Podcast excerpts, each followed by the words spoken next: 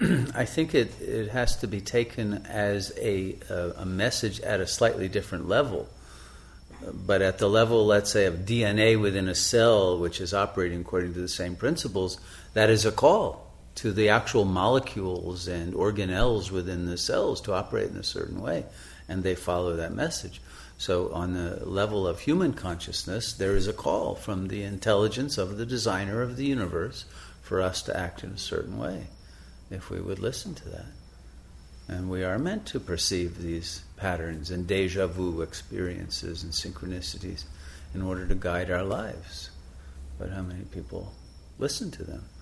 Or the patterns in dreams. They are also giving us these messages. So we have to become much more attentive to all of these patterns that are in, at the level of imperience, not just of experience.